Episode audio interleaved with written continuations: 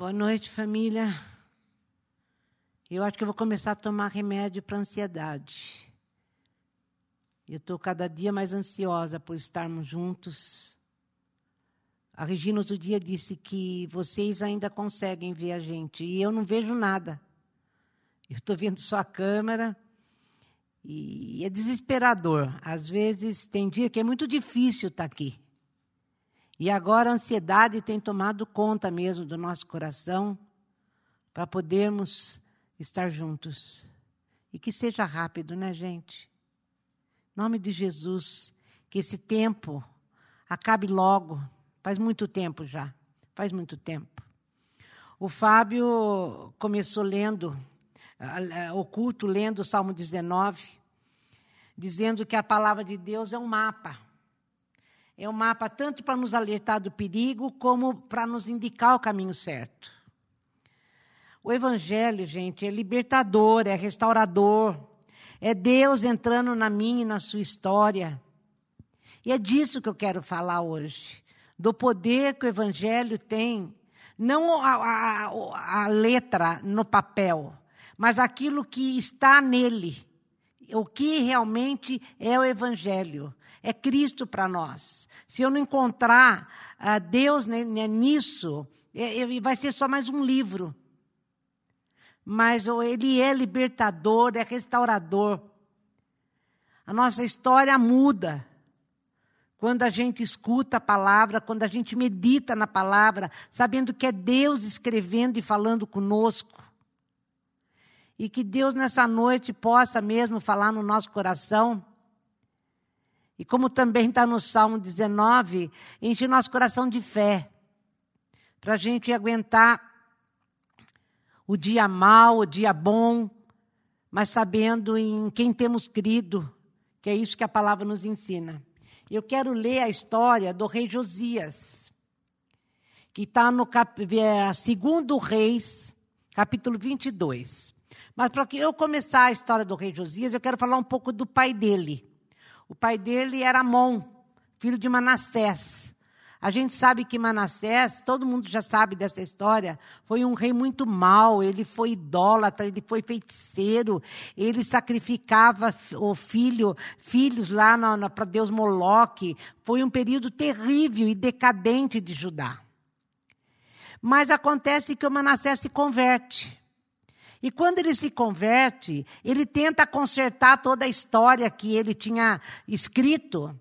E daí ele morre e vem Amon, que é o filho dele.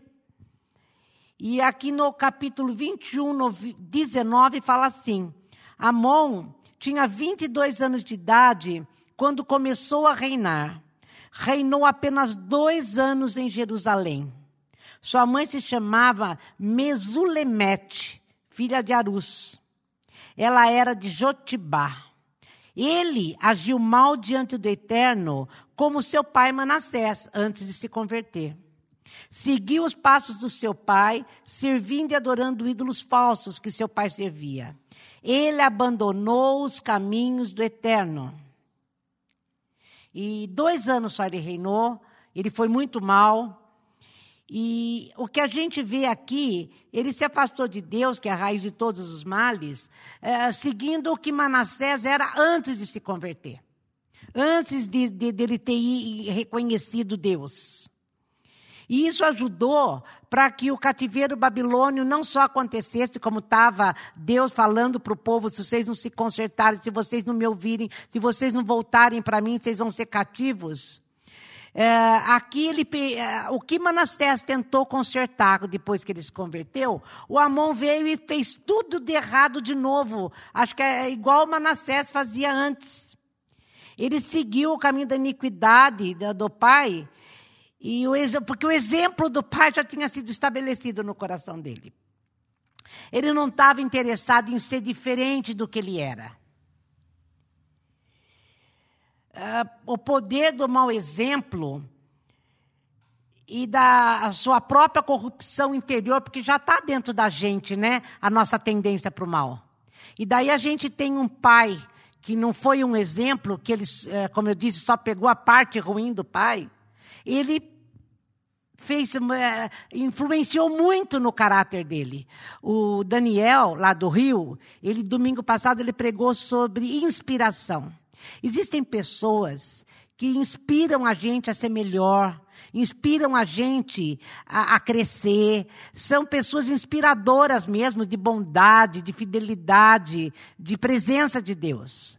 Agora, tem pessoas que é ao contrário, que são esses maus exemplos aqui. E aqui ele faz referência à mãe dele, Mesulemete, olha o nome. Mas parece que essa Mesulemete aqui não influenciou muito a história dele, não. Sabe aquela mãe que não faz nada, está vendo o filho caindo no buraco, um abismo chama outro abismo, e parece que a mãe não fez nada, porque aqui faz referência que ele abandonou os caminhos eternos, igual seguiu os passos do seu pai. E isso, então, ajudou para que o cativeiro babilônico acontecesse. Ele escolheu o caminho mais fácil.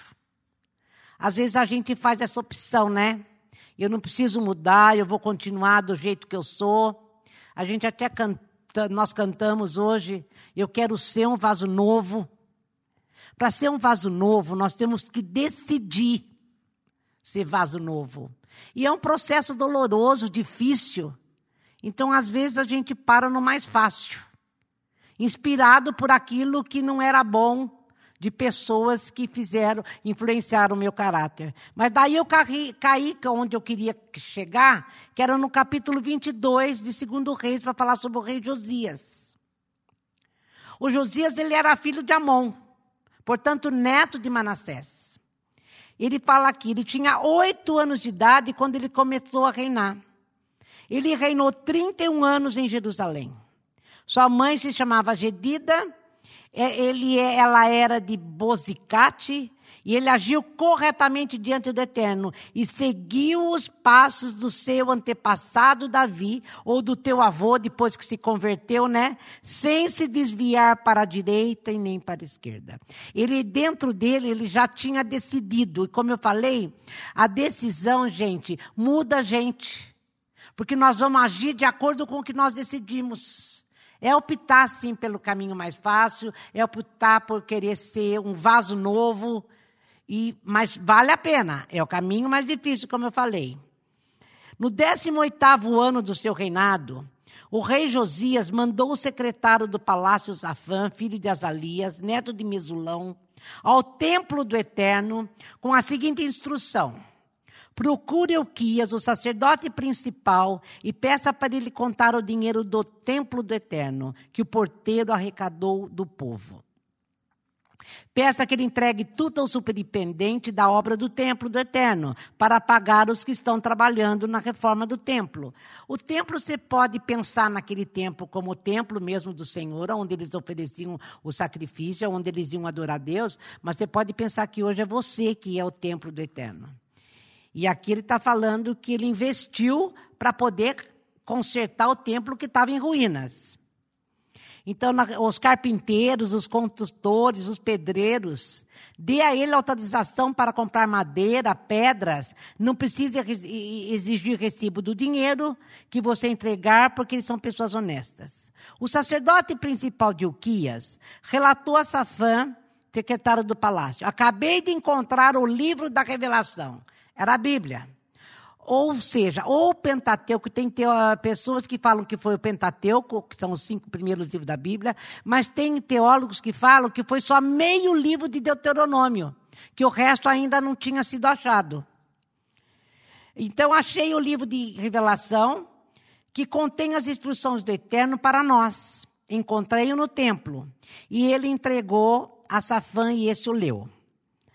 O secretário do palácio voltou ao rei e deu esse relatório. Seus servos contaram o dinheiro que foi entregue no templo, o entregaram para os que estão trabalhando na reforma. E disse Safã ao rei: o sacerdote principal, Hilquias, também me entregou um livro. O secretário do palácio leu o livro para o rei. O Josias aqui tinha 26 anos. Parece que aquele livro estava lá com as ruínas do templo, abandonado. Por isso que o povo estava totalmente perdido na corrupção, totalmente perdido na idolatria, porque não tinha o livro da lei, não tinha o livro do Senhor, a palavra do Senhor. Mas foi achada lá no meio das ruínas. E quando ele leu para o rei, que já tinha 26 anos, que era no 18º ano do reinado dele, o rei ouviu o que estava escrito na revelação do Eterno e rasgou a própria roupa, ou se a gente pode falar, rasgou o coração. Quando a Bíblia é descoberta por um homem, a gente pode falar que o divino entra no humano. Deus entra em nós. E deu essa ordem ao sacerdote quando ele escutou. Eu não vou pular todos os nomes das pessoas aqui. Intercedam ao Eterno por mim e por todo o povo de Judá. Procurem fazer o que era a respeito do que está escrito no livro que foi encontrado. E ele chegou à seguinte conclusão. O Eterno deve estar furioso conosco, pois nossos antepassados não obedeceram ao que está escrito nesse livro, nem seguiram as instruções dele. Por isso que nós estamos em decadência, heresia, é inevitável isso. É isso que ele deduziu. E o rei, a paz da nação dependia de quanto o rei obedecia esse livro. E como nós vimos, o livro estava escondido lá, jogado no meio das coisas do templo que estavam destruídas. Daí o sacerdote procurou a profetisa Uda, mulher de Salum, encarregado do guarda-roupa do palácio. Ela morava na parte mais nova de Jerusalém. Eles a consultaram e ela respondeu: assim diz o Eterno Deus de Israel. Digam ao homem que enviou vocês, ao rei, então, que estou para castigar esse lugar e essa gente. Quer dizer, eu vou mandar, vocês vão tudo para o exílio babilônico. Eu vou mandar a Babilônia e destruir vocês. Todas as palavras escritas, a profetisa estava falando, todas as profecias, as palavras escritas no livro que o rei de Judá acabou de ler serão cumpridas. Por quê? Porque esse povo me abandonou e adorou outros deuses. Eles provocaram minha ira e quando começaram a fabricar ídolos, a minha ira se acendeu contra esse lugar e ninguém a extinguirá. Mas olha que lindo isso que ela manda dizer. Quer dizer, que Deus disse para o rei. No entanto, já que o rei de Judá mandou vocês consultarem o Eterno, digam também a ele, assim diz o Eterno sobre o livro que você leu.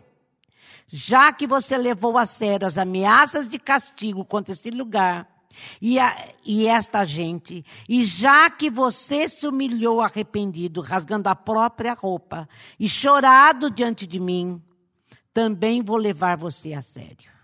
E assim diz o Eterno, vou cuidar de você. Você morrerá tranquilo, será sepultado em paz. Não verá o castigo que trarei a esse lugar. E os homens levaram a mensagem ao rei. O Josias, ele morreu 4 anos antes do cativeiro. Enquanto esse homem foi vivo, e ele guardou tudo aquilo que estava escrito no livro da lei e tentou fazer o povo seguir, que nós já vamos ver, porque ele decidiu, ele teve atos que comprovaram que ele pôs a palavra de Deus no coração. Deus falou assim, então eu não vou mandar o império, o Babilônia para atacar vocês. Eu vou evitar o cativeiro enquanto você estiver vivo. Pensa isso. Pensa em você, pensa em mim, pensa em nós como igreja. O papel que nós estamos fazendo no mundo hoje, por nossa causa. Por nossa causa. Nós podemos impedir muita coisa. Nós podemos impedir muita coisa. Aliás, está escrito lá no livro de Daniel que aquilo que detinha o mal vai ser retirado.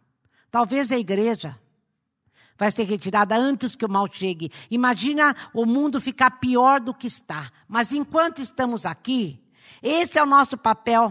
Abrir o nosso coração, se encher da palavra de Deus e ser inspiração para todos os que estão em nossa volta. É disso que está falando. Olha para o templo que é você, a casa do Senhor. Coloca Deus de volta no lugar. Se você está longe, se você não está exercendo o papel, se não está sendo inspiração, se você não está sendo aquilo que você deveria ser, medita nisso que eu estou te dizendo. Você pode evitar muita coisa ruim que está acontecendo por aí. Seja templo onde eu habito. Que você possa ser um lugar onde as pessoas possam olhar e me ver. Estou falando como igreja e como indivíduo. E daí eu caí no capítulo 23, mas só vou falar o que ele fez. Como eu falei que pelos seus atos, a gente vê que Josias levou realmente a sério. Porque quando ele viu que Deus falou e confirmou pela profetisa, que era isso mesmo, que a palavra vinha indicar para ele, e indicou para ele qual era o problema da nação. Judá está decadente e cheio de heresia, de idolatria, tudo errado, porque se afastaram de mim. Eu não estou mais aí no templo, o templo está em ruínas. Então, o que ele faz? A primeira coisa que ele faz no capítulo 23, ele renova a aliança com Deus. Ele fala, Deus, eu quero fazer de novo uma aliança com o Senhor. Eu quero prometer, Senhor, que eu quero andar nos seus caminhos e quero levar o povo a isso. E ele pega o povo e fala para o povo, olha, eu li o livro da revelação e está escrito assim, assim, assim. Vamos voltar para o Senhor, vamos fazer uma aliança de novo com o Senhor para que o mal não venha sobre nós. Ele está falando. Então, ele renovou a aliança. Outra coisa que ele fez, que está do 4 ao 9, ele purifica o templo. Tudo aquilo que estava no meio das ruínas, que eram deuses estranhos, Baal, a estátua de Moloque, um monte de coisa que não deveria estar ali, ele limpou a nação, ele limpou o templo, ele purificou o templo. Outra coisa, destruiu o altar de Betel. Em Betel, o que eles fizeram em Betel? Lembra que o rei Jeroboão, ele queria tirar a adoração de Jerusalém, então ele fez um templo lá em Betel, mas falou, não, vocês podem vir adorar aqui, e pôs um bezerro de ouro lá, mas falando que era de Deus. Para mim, eu entendi que às vezes a religião, que é o que Jeroboão tentou instituir lá em Betel, também atrapalha o caminho você colocar Deus no templo. Para Deus habitar dentro do templo, tem que estar tudo limpo, tudo purificado, não pode ter distrações que te levem a fazer qualquer outra coisa que não seja adorar o Senhor. Outra coisa que ele fez, ele destruiu tudo que poderia fazer o povo voltar à idolatria, à feitiçaria. Ele limpou tudo, mandou matar os feiticeiros, os idólatras, tudo. Ele falou, não pode mais ter raiz nenhuma, para que o povo não voltasse às belas obras. E aqui no versículo 21, eu estou no capítulo 23 ou 21. Porque ele leu tudo isso no livro da Revelação. Celebrem a Páscoa do Eterno, seu Deus, exatamente como está escrito no livro da aliança. Ele falou, vamos celebrar, que agora a gente fez tudo, limpou, purificou o templo, e nós vamos reatar a comunhão com Deus. Nós fizemos de novo uma aliança. Para nós está significando a cruz, Jesus Cristo.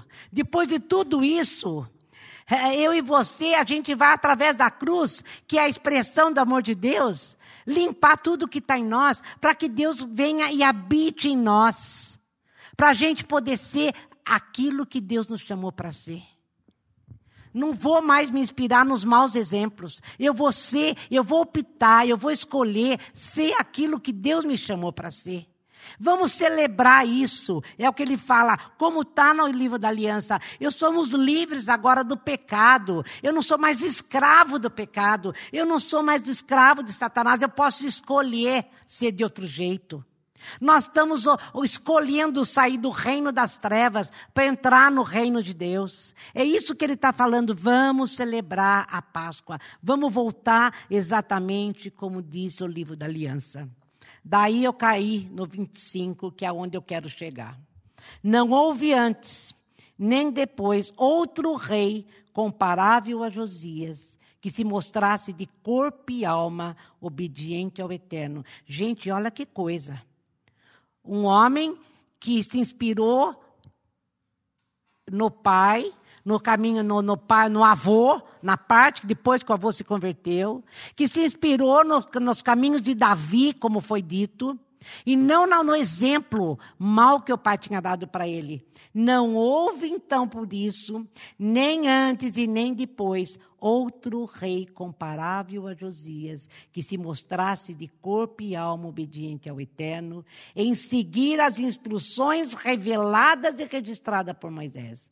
Nunca mais se viu um rei como Josias. Eu fiquei impressionada com esse versículo.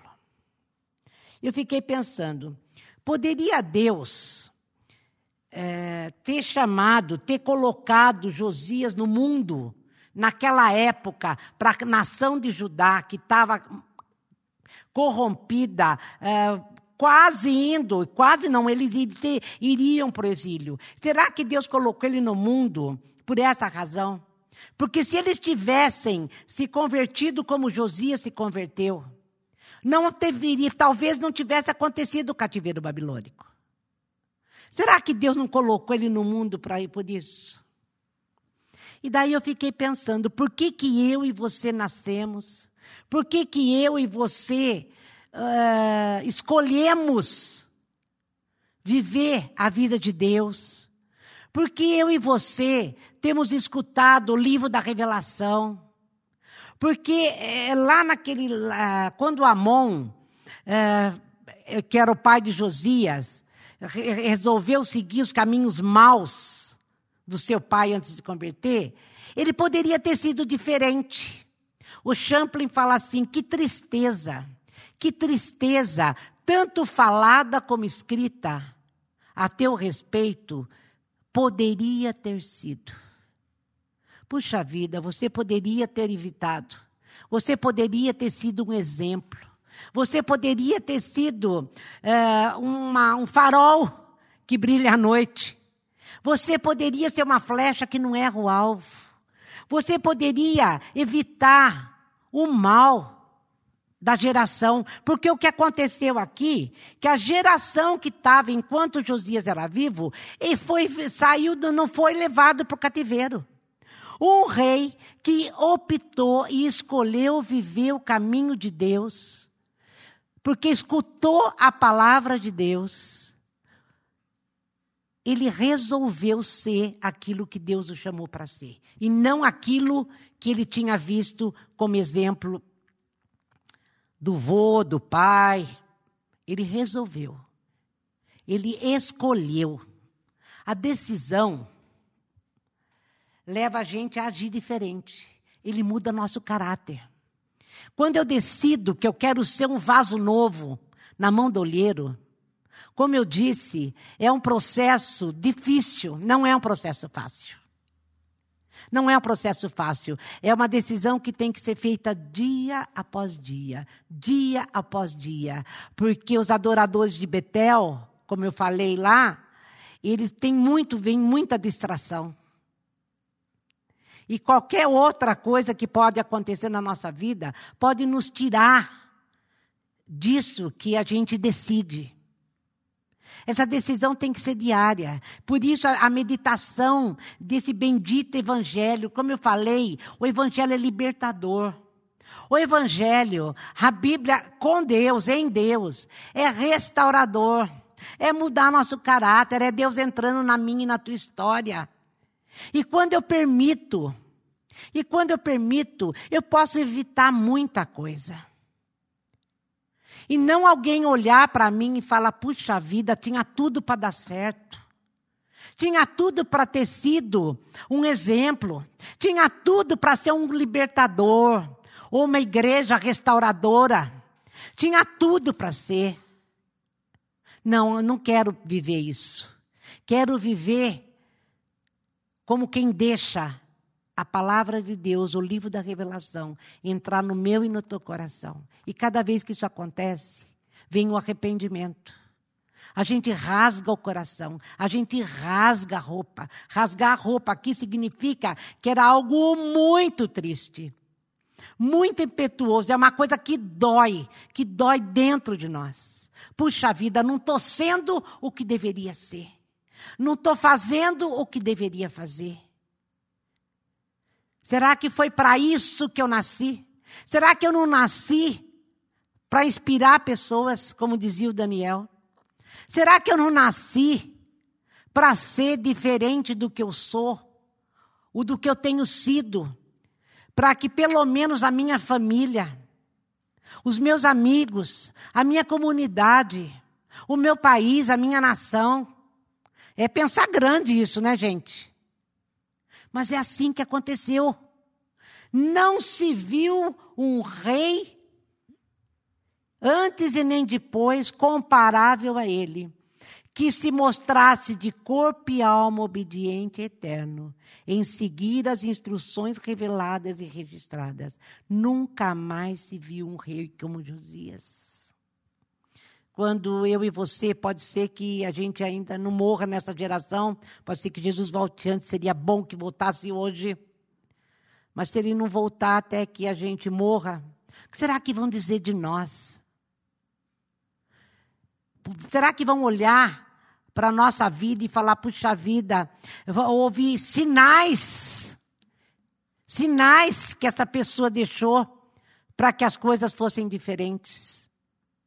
Essa pessoa, quando escutou realmente a palavra, ela não é mais a mesma pessoa.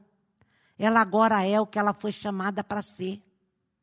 Quem sabe a minha geração, a nossa geração, a minha antes das suas, né? Porque tem muita gente muito mais nova do que eu escutando.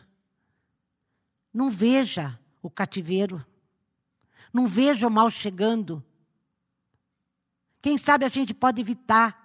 Será que não foi para isso que a gente nasceu? Será que não foi para isso que Deus nos colocou? Como igreja hoje, templo do Senhor, que a palavra de Deus tem esse poder mesmo de... você deixe, né? Porque ele tem, ela tem esse poder. Mas que você deixe ela entrar em você e fazer as mudanças que precisam ser feitas. Purificação, limpeza, destruição, arrancar com as raízes tudo aquilo que tem nos levado a adorar ou colocar Deus num outro lugar que não o lugar que é dele, que é dentro de mim e de você. Vamos meditar nessa palavra maravilhosa. Como eu acabei de falar, que o Fábio leu, né, no Salmo 19. Ela nos indica o caminho, ela é mapa, ela nos livra do perigo. Medita nisso, de dia e de noite. Lá no Salmo 19 também fala que ela é como um diamante. É mais doce do que o mel. Mas quando ela entra em você, a própria palavra diz que na boca ela é mel, mas lá no interior dói, porque ela vai tirar de você aquilo que tem que ser tirado. Ela vai fazer em você o trabalho que ela tem que fazer. Não fuja desse trabalho de Deus. Deixa mesmo o divino entrar em você através da palavra e fazer todas as mudanças que forem necessárias. Para isso nós temos o Espírito Santo. Sem ele a gente não conseguiria. Mas com o Espírito Santo, nós podemos viver isso que Josias viveu. Não houve nenhum rei como Josias, que levou tão a sério a palavra do Senhor. Já pensou falarem isso de mim e de você? Que Deus nos abençoe. Que Deus nos leve a esse entendimento que Ele em nós pode todas as coisas. Senhor, eu sei que esse projeto é teu, a minha vida, a nossa vida, a vida da igreja, de cada um que é da fé cristã, a vida de cada um é projeto seu, não é projeto meu. Nunca foi. Mas que a gente seja inundado, Senhor, pela tua palavra e que teu Espírito venha trabalhar em nós.